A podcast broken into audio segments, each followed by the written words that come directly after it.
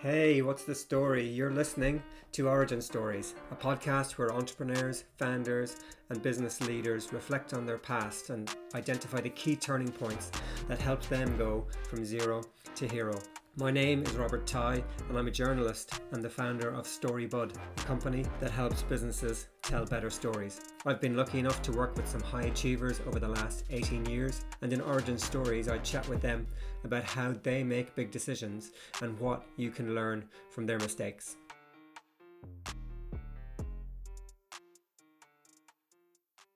Welcome to Origin Stories. My guest this week is Sharn Piper. Sharn, you're very welcome. Good to see you.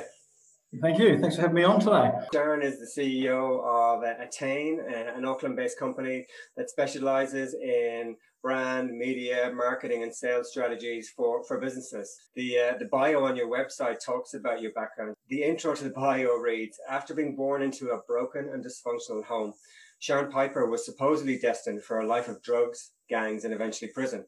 After being expelled from three different schools and being told by teachers and his own father that he would grow up to be nothing, Sharn almost fell into that exact fate. However, through resilience and a couple of key conversations with certain people, he was inspired not to let his past define his future. That's that's pretty um, that's pretty heavy stuff, Sharn. How, does it feel for you now, listening to that or reading it back um, all these years later? How does it feel? That's a really good question. Uh, it's a strange one to answer because I'm still living the journey, you know, and how, how it feels, it feels like, it feels great, you know, like I, obviously life could have been completely different, but, you know, you, you could argue that you ask some of those people that aren't the best contributors in society how they feel, and they might also feel great with who they are. So um, for me, how it feels is it feels that I've just learned the power of making decisions and how that can, um, you know, moving yourself forward and choosing the right path or choosing a path that's not destructive to yourself and people around you can um, really make life a lot more satisfying. What what age were you, Sharn, when you when you first became aware that your upbringing was uh, a little bit different to other kids, to put it mildly? uh, I probably knew I was operating different to other kids at, at a very young age. Um, I don't know. I, I, guess I knew I was operating different when I was in my early teens, um, you know, probably 12, 13 years old, when uh, I would get into fights, and the goal for me was to really see someone actually hurt rather than just get in a fight for the sake of having a fight, if you know what I mean. Um, I, I, always felt different and, and, that it wasn't right, but it was all I knew. Um, you know, sort of getting into uh, turning around 14, 15 was when a, a, a real, I guess, moment for me when I knew that it wasn't the right fit for me, if that makes sense. I knew that something uh, had to change, and that if I carried on on the path that I was on, that it was going to become very destructive. That was reflective of the environment you were raised in. That that um, that uh, acting out, if you like, and, and, and, seeking out fights and seeking out violence was was a reaction to what was happening in your home life. Is that correct? Absolutely, yeah. So look, my home life was was a real mess as a kid growing up. We went from uh, gangs and drugs through to um, very extreme religion, I guess you could call it. So I often say to people, it's a mix of once were warriors and Gloriavale, uh, and then uh, and then back to alcohol again at, at, at my teenage years. And um, it was, I suppose that you know you can look back and go, oh, that was horrible. That you know shouldn't have happened, and it, and it shouldn't have happened. But there's a lot of good that came out of it as well. You know, I learned how to fight. I learned, um, you know, for what what I believe in. I learned how to um, really stand up for myself. I've learned how to look out, look after myself. Um, you know, my mother was wasn't the best of mothers, you know, and, and look, love her to pieces, but you know, she's no longer with us. And um, growing up, there was no love, there was no care. I've got her diaries which talked about how much she hated me and all this sort of stuff. That was really hard as a child. So, you know, for me, I learned very young um, how to look out for myself, how to I guess, survive in a world where everything was against me and um, and was for me not to survive. So, uh, translating that into later life now, those skills are, are, have been incredibly valuable for being able to you know achieve the, the things that I want, the goals that I set, and the things that I want to achieve. Is coming from a dysfunctional background something that a lot of high achievers have in common? Would you say? I think we all have it in common. Mm. I, I don't think that I, I don't honestly don't think that anybody is um, disadvantaged or advantaged because of it. You know, if you come from a background that's that's um, you know had the silver spoon and everything's been given to you, that's a disadvantage. Um, you know, but but I've seen people that have done that and also gone on to do really great things. I, I don't think that we should let our past rule our future. And what I've learned through my journey so far is that it all comes down to it's just about choices. Everybody has choices. And yes, some people are disadvantaged based on where they're born and what families they're born into and the amount of money they have in their pocket. But if you're me- measuring success purely on the amount of money someone can make or um, high achievement based on solely the amount of money that that person makes, I think that's the wrong way to measure someone's success. Um, but I think, yeah, high achievers, um, anyone that wants to achieve anything, are just people that don't use excuses. Very good. You, you, you talk about choices there. What were some of those key choices that you made as a teenager that kind of took you down one road instead of the other dark um, dark road that you could have gone down? Well, there was a number of moments of where I had to make those choices. One of them that I'll, I'll never forget was um, I, I sort of got kicked out of the last high school. I was only about 15 years old didn't really know what I was going to do with my future. Obviously, I thought it was great because at that age, you know, I was just a rat bag, and I thought this is cool. I don't have to go to school anymore. Um, you know, I stay at home all day. My dad didn't really care, didn't know what to do with me. And I, will never forget the morning. Actually, it would have been about 4 a.m. in the morning. I heard this rusty old van rattling up our driveway. And uh, next thing you know, I hear the door being bashed on, and I'm hearing these massive big footsteps coming down towards my bedroom. And if you can imagine like the environment I was brought up in, what was going through my head was I was absolutely freaking out. You know, what is this? What's happening? What's going on? These guys bashed into my into my bedroom, dragged me out of my bed without saying anything, and threw me in the back of the van. Now, I have no idea who these people were. I had no idea what you know where I was going, what was going on. I'm sitting in this van, and I'm all I'm here from the front seat is this semi-familiar voice that just says, "Sharn, you've got a choice to make you can either be like your father or you can be a better man. And I was just like, okay, this is this is really weird. I said, oh, stop the van. I want to be like my father. And he just said to me real simply, goes, wrong choice. And he kept driving. And that continued for, for probably a period of about three or four months until I decided to stop fighting getting in the van. That man was my uncle and he's a great man. I, I hadn't met him like since I had been probably about three years old. I hadn't seen him, but he just knew that I needed a helping hand. I needed someone to come and just take me off that path. You know, I think the power of having a good, strong mentor there and someone who looked out for me, but at the same time understood that I needed to learn the consequences of choices was really, really powerful. Did you say this happened over a period of three months? These kind of dawn raids, oh, so to yep. speak. And they would work me so hard that I'd get home, I'd go to work at four in the morning and get home at like eight o'clock at night. I couldn't get up into mischief because I was just so exhausted. So So he was taking you to a construction site to do building work, right? Correct. Yep. Okay. So I started off actually actually as, a, as labouring for a bunch of block layers. So I was mixing barrows of of, um, of mortar and cutting blocks around building sites and just basically being yelled at all day. But um, it certainly uh, it made it it made a big impact on my life. And like I said, I learned I learned very early on the power of hard work and the power of making the right choices.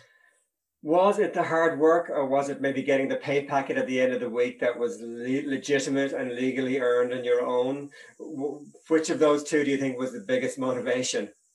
I don't think there was a pay packet in the first few days, the first few weeks actually, or months. Um, honestly, it was it was that, that I felt satisfied. I felt that mm. I was actually achieving something, and you know, I, I, could see myself changing just doing that job. And if I look back, you know, the, the satisfaction of you know going in and seeing a blank, empty building site, and all of a sudden seeing the foundations put down, um, it was really quite motivating at the time.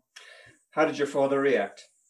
My father didn't really care much about me, so he didn't. Uh, there wasn't too much to be said. Him and I have had a very um, uh, strained relationship over the years, and mm. um, yeah, we, we again, whilst you know, I was living with him at the time, it certainly was a, a, um, a time of survival for me and trying to survive on my own. So he didn't see you as a young apprentice or somebody who was going to initiate into the gang lifestyle. He was he was he was happy to to to to see you just yeah get out of his life almost. Look, I think there's, there's moments of, of both there. I think he really was um, uh, motivated to see me follow in his footsteps. I remember um, my mother always telling me one of the reasons she didn't like me was because uh, my father's goal was that I would be like him and I'd be his protege. And so, yeah, there was a lot of grooming that happened, and I was very much like him for a long time. Mm. Very selfish, um, you know, didn't have a lot of emotions, um, and just very violent and angry. And mm. You know, it, it, took a long time to break a lot of that. I still struggle with a lot of that, to be honest. You know, it's something that, that I have to somehow, um, I'm consciously aware of it, which helps.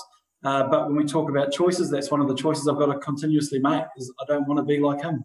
Yeah a couple of years on the construction site, working hard, getting um, you know your hands um, tough and, and calluses and all the rest. I'm sure you started your own business at 17. What gave you the notion or the balls to, to do that, Sharn? Where, where did that come from? Well, the, the, funny thing was, after a couple of months working with my uncle, uh, one of the builders that I had been on their building sites that we were working on uh, offered me a building apprenticeship. Mm. And so I spoke to my uncle about it, and he just said, Well, Sharn, you have a choice. And I said, okay.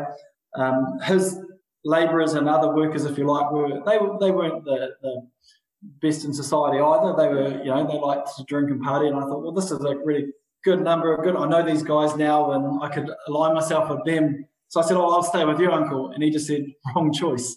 so uh, I ended up for, getting forced into doing a building apprenticeship, was, which was probably one of the best things that ever happened to me. Um, throughout that apprenticeship, it wasn't easy. It was the old school apprenticeship where I've got scars on my forehead from where I was whacked around the head by the, the site foreman for, you know, I didn't listen to him properly, so he'd throw a bit of formateur at me, or just, it was, you know, you'd turn up in the, in the start of the day expected to do all of the rubbish jobs, you know, and, uh, and I think knowing what apprentices are like these days, uh, I probably would have had a very good claim for some sort of personal grievance if I wanted to. Right. Okay but it, it, kept me on track.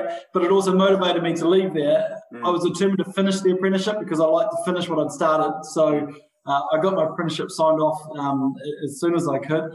And uh, the day that my apprenticeship was uh, signed off, I said, "See you later," and I went out and started building houses, um, working on my own.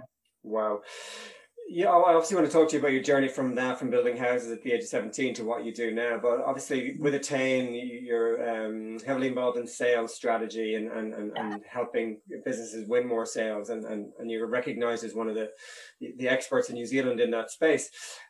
When did you first become aware of sales or selling as a concept? Now, I want you to go way back. I mean, this might have been oh. when it might have been something you saw your father do in terms of selling. It might have been something you had to do yourself in terms of selling. Um, when did you first become aware of what selling meant? Some of the first, um, I guess, experiences in selling for me were when I was uh, in my um, teenage years, about 11 years old. Uh, I started just knocking on the doors, needing to make some money. Um, so I'd go and uh, sell my services, if you like, to mow lawns for my neighbours. Um, it was a good way to case the place, but at the same time, it was a, my, my first experience of selling. Uh, on top of that, I ended up um, uh, stealing a whole bunch of um, like merchandise pins from my grandfather's uh, business, and then going door to door selling those as well. So um, you know, I, I learned through that how how to you know use what I had, if you like, to try and make a bit of extra pocket money. Um, I then went on to get a paper run, and while I had the paper run, I found that if I stopped at the dairy and bought a bag of lollies, I could sell those door to door while I was delivering newspapers. So, in some way, selling has always been part of what I've done because it was a way for me to earn some money to um, to fund my lifestyle at, a young, at, at that age. But um, I guess when I really switched that what I was doing was being a salesman was when I started the building company. Mm. And, you know, I was a 17 year old ratbag who, um, you know, you wouldn't have trusted me to build your home. And so here I am rocking up trying to get these building jobs and realizing that, you know, I had this beat up van, I was wearing ripped shirts and clothes. Um, I had a dog sitting in the front of it that looked like it would tear your head off. Uh, and saying, "Hey, can I do the job for you?" And and I couldn't quite connect why they wouldn't trust me to go off and do the job. Um, so that that was when I realised that actually there's something more that I need rather than just being good at building. I actually need to you know know how to put myself forward and actually sell myself. Um, oh. And and how did you upskill yourself? How did you how did you learn the, the, the tricks of the trade for, for one of a better word, um, Sharn? Yeah, so um, I, I, was fortunate enough at the time to have, uh, again, good mentors. So I have had good mentors around me at that stage. And one of my mentors said, um, put me in touch with a sales coach at the time and said, you should have a chat to this chap. He'll put you through a sales program and do some coaching with you. Um, and that, that, really did inspire me. So his name's Brett. And Brett was was probably one of the most genuine, down to earth guys I'd ever met. And he just made selling so simple. He made me realize that it wasn't um, what you pictured when you watched Wolf of Wall Street or you know the the um, I guess uh, people used to, to label used car salesmen, etc. You're not trying to flog a product. You're just trying to convince somebody that you're you're capable of doing the job and you can add value to what, what you do. Um, so he, he really introduced me to the fact that selling, he, he likened it very much to what I was doing when I was building, to having a plan, having a process, and just following that plan and process and tweaking it as you go.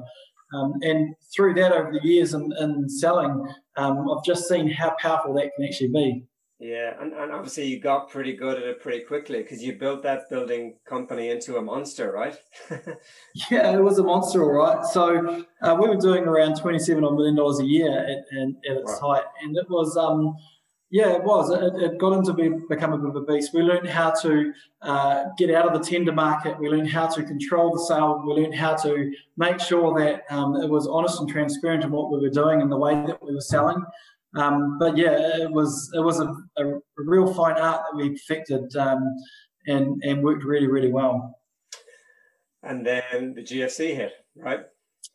Yeah, so I was I was fortunate that um, prior to that I had a couple other businesses as well that we were running, but um, the GFC was a was a massive game changer because what I realised was I knew how to sell, but I didn't know how to run a business. I, you know, and if I look back, you know, at the time of the GFC, I think I was about 27, 28 years old. I've been running the building company for, you know, um, 10 years or, or more, mm. but I had never really understood, um, you know, the, the wider business landscape, if you like. Now, a lot of things that I've done, like I said, I was, I was good at selling, so I could keep the sales coming in, but I was also very vulnerable in a lot of areas as well. And, and that was, um, I wanted to trust people, and I still want to trust people today. That hasn't really changed, but I can trust with a bit more um, risk management around that these days. Whereas back then, I just trusted people too much, and unfortunately, ended up when they couldn't pay because of for whatever reasons in the GFC, I ended up having myself in a big hole that I couldn't get myself out of. Um, yeah. How did you get out of it? How did you turn things around, and how long did it take? Was it a, was it a process? Yeah, so it was a really hard year actually. So um, there, there, was probably there's a moment where you know, I'd built something that was built on my name and it had failed miserably. It had completely wiped me out. I mean, I had to start everything again from scratch. And I, I took a long time to recover in the sense that it took me a couple of months just to even come out of my bedroom. You know, I was so depressed and, and just wanted to end it all again because I keep going back to, well, am I just that kid, you know, that, that should have been a rat bag? Have I just, you know, I've wasted all this time trying to be a good, upstanding person and, and you know, all for what, you know? And I had, had, had my family at the time, you know, so a wife and two children that I had to be responsible for. Um, you know, there was all this pressure on me. I felt like if I walked outside, I was just so embarrassed and so, I guess, um, I don't know, it was, it was my own pride and ego that was really tearing me apart more than anything, you know, because at the end of the day, what I've learned through all this is money's just money. It comes and it goes. It is just what it is. That was just a business. It didn't work. It failed. Big deal, you know. I'm now in hindsight, I'm glad it did because it's taught me so much. But in that moment, it was tough. So it took me 12 months to really um, figure out that I can actually get back up from this. In fact, it took me more than that. It took me 12 months just to get back into the workforce properly. Mm. But it, it, probably took me at least another four or five years of actually trying to realize that actually I, I have got some skills and I, I do know what I'm doing and I am capable of actually getting back up again and doing this properly. Um, but it, yeah, go on. Sorry. Yeah, it was. Uh, I guess it, it, it's hard when you're in it and when you're stuck. Mm. And again, it comes back to I had a very good friend who was what who had been an employee in my business, and he just came around and started knocking on my door and going, "Sharn, you got a choice, man. Either come out with me and do some work with me, or you sit home and you just be miserable." And and for me, it's those words. You have a choice. Again, start to resonate. You know. So I made a choice to get back up. But it's an issue that a lot of us have, isn't it? Identifying most of ourselves with our job and our role, and if that disappears, uh, then then we can find ourselves in trouble really easily, right? Yeah. Um, Absolutely. Yeah, in, in terms of uh, Attain then and the journey to starting Attain, when when and how did that happen? Because the, moving from uh, being a, I suppose, a builder, a really successful builder, to being a business consultant, how did how did that shift happen? It's been part of the journey for me of the building company, the failure in that. What, what I sort of got back up and realised was that this is happening every day. Mm. And every day there's businesses that fail, and you know you look at the even the, the stats of the number of businesses that fail and people commit suicide. I was close to that, so I looked at that and went, I don't want that for anybody else, and I want to help other people either not fail or if they do fail, get back up stronger than when they went down. And so I started on this journey of figure, going, okay, rather than going back in and just starting a business again and, and seeing if it works, I want to learn. So I spent the next sort of, I guess, uh, four years just really going back to basics and learning. So I went and worked in a, a large multinational company and just started at the base as a salesman. And I thought, I'll give this a go and see what happens. Um, in, in that role as a salesman, I figured out real quickly, again, by applying process, that I could um, absolutely, um, I guess, smashed their targets. I think my first target was set at a million dollars a year, and I, I, beat that target in the first three months of starting there. Um, you know, so the, the, the, process really started to roll quite quickly when I could see how that could work. But so what, did the career what, what, what, were you selling, Sharn? What were you selling? Fire extinguishers, and so so the, the funny thing was when I started with them, I, I, I said to them, "What would you like me to sell?" And they said, "Fire." And I said, well, what's that? And they said, everything to do with fire protection. I'm going, but like, that's a huge scope. What do you actually want me to sell? And this was a big problem at the start was the company had no real idea of what it is they were selling or how to position that and sell that in the market. So, um, yeah, it was that was an interesting uh, uh, realization in itself. And through that process and realizing that you had a had a knack for this and you were acquiring all this knowledge, that led to attain and, and, and, and figuring out you could help other businesses? Look, but part, partly, I guess through that process, what I realised was that even the big guys don't have it figured out. Right. I, I realised that you know, they didn't have CRMs, they didn't have processes, they didn't have good culture. You know, there are a number of issues that, that drive um, revenue and sales, right? So one of the things that, that I was um, that I did was I went back to university. Well, I went to university, mm. having left high school. You know, at 15, going to university was a big shock. But I thought, what best place to go and see if there's something in the academic world that maybe I've missed and I needed. So part of my learning was going in the workforce and working in the big companies, and the other part was actually going back to school and going, maybe there was something back in high school that I should have listened to. Um, and so, yeah, I, I finished my MBA uh, a couple of years ago, but that was um, that in itself was a huge uh, learning curve. I bet, I bet. Uh, you've been through so much. What's been the biggest crisis you've faced in your life, would you suggest? And what's been the biggest crisis? Um, probably the building company failure was a, a, moment where I was at my darkest, you know, where I felt like it could all end. Um, but I look back again, and like I said, what it's just it's how it's the people around you that you need, and it's the choices that you make that make all the difference. You know, I think I've read something somewhere where it said if there uh, if you're in a room with four smart people, you'll be the fifth. If you're in a room with four dumb people, you'll be the fifth. You know, and and so I think it's really important to have good people around you. Um, you know, as far as the major crises go, I, I don't really like to, to, think of it as a crisis as such. For me, it's just it's just life. It's the journey we go on, and everyone goes through something. And like I said at the start, you know, having a, a, underprivileged upbringing versus a privileged upbringing doesn't make anyone's story better than someone else's. Climbing a mountain or not climbing a mountain, just getting out of bed in the morning is still just as powerful as each other. Um, you know. Absolutely. Were, were, there any specific resources or tools or techniques you used to help you get through through that period, I'm Sharn? Yeah. Um, so one big thing was again, it's about um, I guess uh, there's a model, if you like, that I use with a lot of companies, and it's just called Goya. So G O Y A, and it's really simple. Just get off your ass. Um, for me, you know, I, I, love boxing. I competed in boxing for a number of years as an amateur, um, and what I learned through that that sport was that you just got to keep getting back up and moving forward. You know, if you get knocked down, come back out stronger. If you get a, hard hit, you've got to fight back harder. Um, so f- for me, the, the learnings and things that I, I looked at was one, get back up. Don't wait to be hit. You know, try and strike first and strike fast. So try and get ahead of what's coming in, in the marketplace now. You know, I, I wasn't aware of what a at the time of what a global financial crisis would be. I wasn't even thinking about global markets. I was just building, you know, and I was having fun and I had a great team and, and I was loving life at the time. But I was very focused just on what was in front of me. So having a bit more of a wider world view has been very helpful. Um, and then I guess with that wider world view, though, focusing on the things that, that I can control within that. And and that's the stuff that, that helps you keep moving forward and at, at the right pace. What is it about sales that appeals to you? It's not sales mm. as such, mm. right? Because if you say sales, people think, "Oh, I'm not a salesman." Yeah. You know, and the reality is, we're all salespeople. Everybody sells all the time. It's more the psychology. It's more the the reasons we buy and the reasons we sell. You know, every business, every business to succeed needs to have sales coming through the door.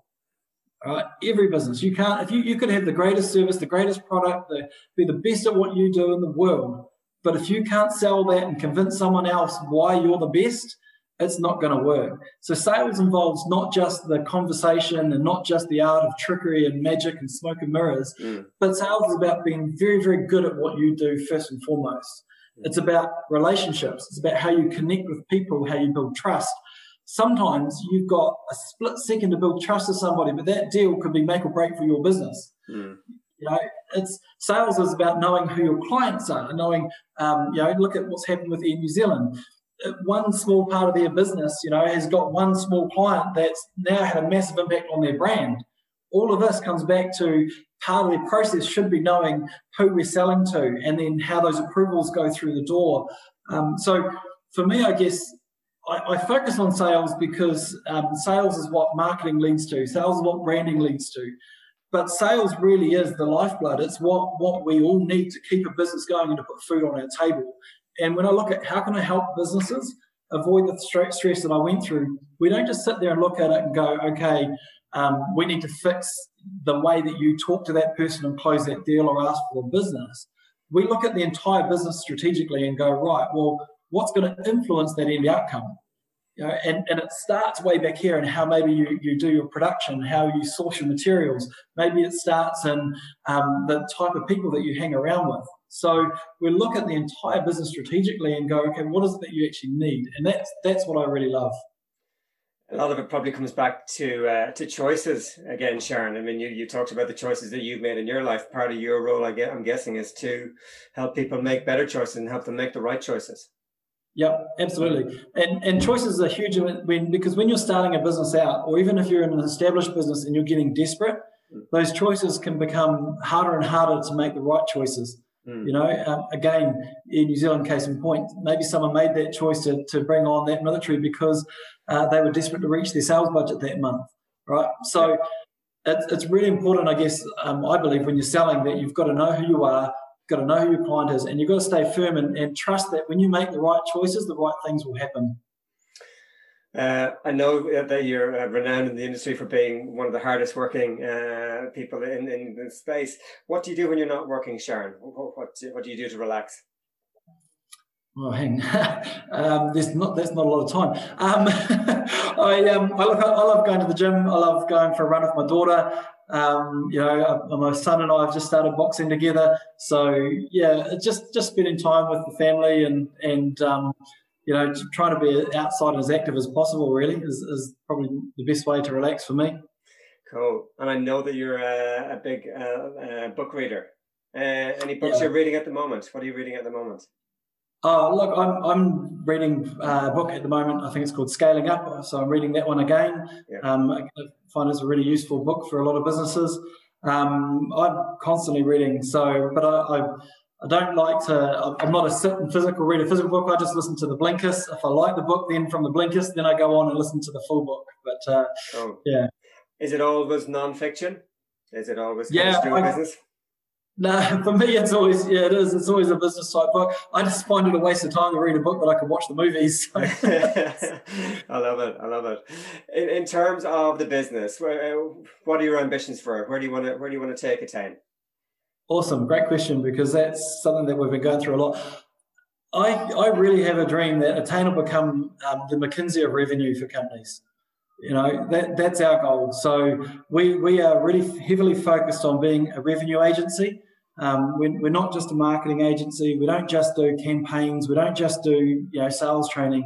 Like I said, we work on strategy with companies. Um, you know, we do. We've got a, a, great team of consultants that can come in depending on the company, the industry, uh, and can really put together actual plans. But the difference that we're doing with consulting, and this is what I really want to get us known for, is that we don't just want to come in and preach to people, but we want to come in and actually show people how it can be done, plus hold them accountable to doing it, and sometimes maybe even do it with them or for them. Um, and I think that makes us a lot a, a, a, big difference from just a consultant that'll come in and give you the advice and go, "There's the plan, now go and do it."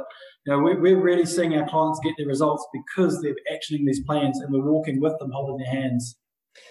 Is it a crowded space out there? Um, look, there's there's enough business for everybody in this world. Mm. You know, is it crowded? Yeah, it's always crowded. Mm. You know, but that's why it comes back to it's really important to know who your clients are. It's really important to know, um, you know, what you're good at and to know when to bring someone else in. So we often, like I find at the moment with some of my clients, I'm in there working with them on their revenue strategies, um, but we'll have their business coach in there as well, working alongside us to make sure that they're working. We'll have uh, maybe their accountants in there working alongside it as well. So we we don't try and be everything for everybody. Um, I guess it's kind of in some ways modelled like the building company was. You know, so if you wanted to build a house, you got to get first the concept drawn up, right? What is and for us that's the strategy. What's the vision? What do you want to have? Then once you've got a concept, you go and put that into some sort of working drawings, and that's your plan, right? Once you've got your plans done, we can figure out budgets. Then we can tweak it and go, okay, it's either going to work or it's not, depending on what your budgets are. Then from there, what we do is we help project manage that, and we see the the end results come through. And um, you know, and so I guess by by the experience from being a builder, and now putting that into this space, this is where I'm seeing we're able to really help businesses build because it's not just draw the concept plan and walk away, or try and come in and, and put some windows in when they're not quite ready yet. You know, we, we, we've had people say, hey, we want you to do this type of marketing. And we sit there and go, but you're not ready for that. Before we do that, we need to fix the culture in the business or we need to upskill your team or, you know, there, there could be a few other things that need to happen first.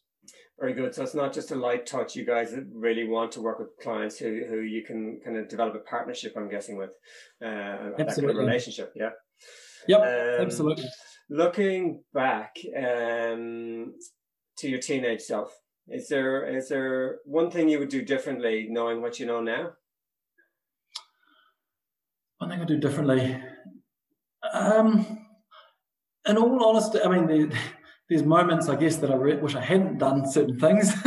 um, but in all honesty, no, I, I believe I've made the right choices along the way you know, and, and everything's happened for a reason. I don't have any regrets. I think that, um, you know, this is my story. This is my life. This is, this just makes me who I am. So if I'd done things differently then, I'd be a different person now.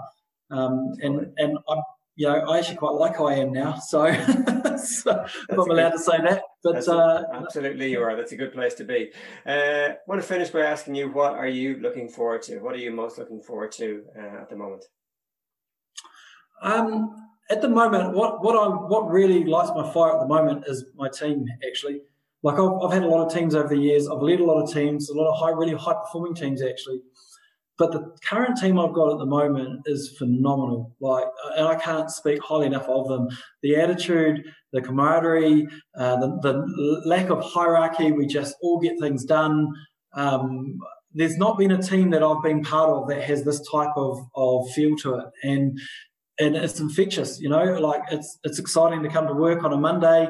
Um, you know, it's it, it, it, genuinely is one of the best teams I've ever had. And and this is not just to promote us, but this is this is an awesome sincerity. Like I, I love it. It's and so what I'm really excited about is as we grow. So we've we've we've had some big growth recently and you know we're now hitting around 23 24 people and about to grow again with a few more that are coming on um, but what i guess what i'm loving is the feel that we're, still maintaining that culture, and and that's I'm really excited to see what we'll look like in another 12 months' time, because you know, another 12 months we could be 40 people, but I haven't seen a company, specifically not in this industry, that has this type of culture or feel. We we celebrate success, but we also celebrate mistakes, and we learn from it really well. Um, yeah, it's it's it's a really fantastic thing to be part of. It comes back to what you said earlier about the uh, the four people in the room surrounding yourself with the, with, the best people and, and, and, and when you do that magic can happen right Absolutely, absolutely, and and look, we've got people in here that are way better than I am, um, and that's what we want. You know, it's it's it's been all about that for us. Fantastic. Listen, Sharn, I really appreciate your time. Really nice to chat with you. Thank you so much. My pleasure. Absolutely. Thank you. Excellent. All the best. Hey, thanks so much for listening. I hope you enjoyed this episode. If you did, please subscribe and tell your friends. And if you've got time, I'd really appreciate it if you could leave a rating and review on whatever podcasting platform you use. Finally, if you want to learn more about how to tell your own origin story, visit my website storybud.co. That's S T O R Y B U D dot co. Storybud.co. Thanks again and see you next time.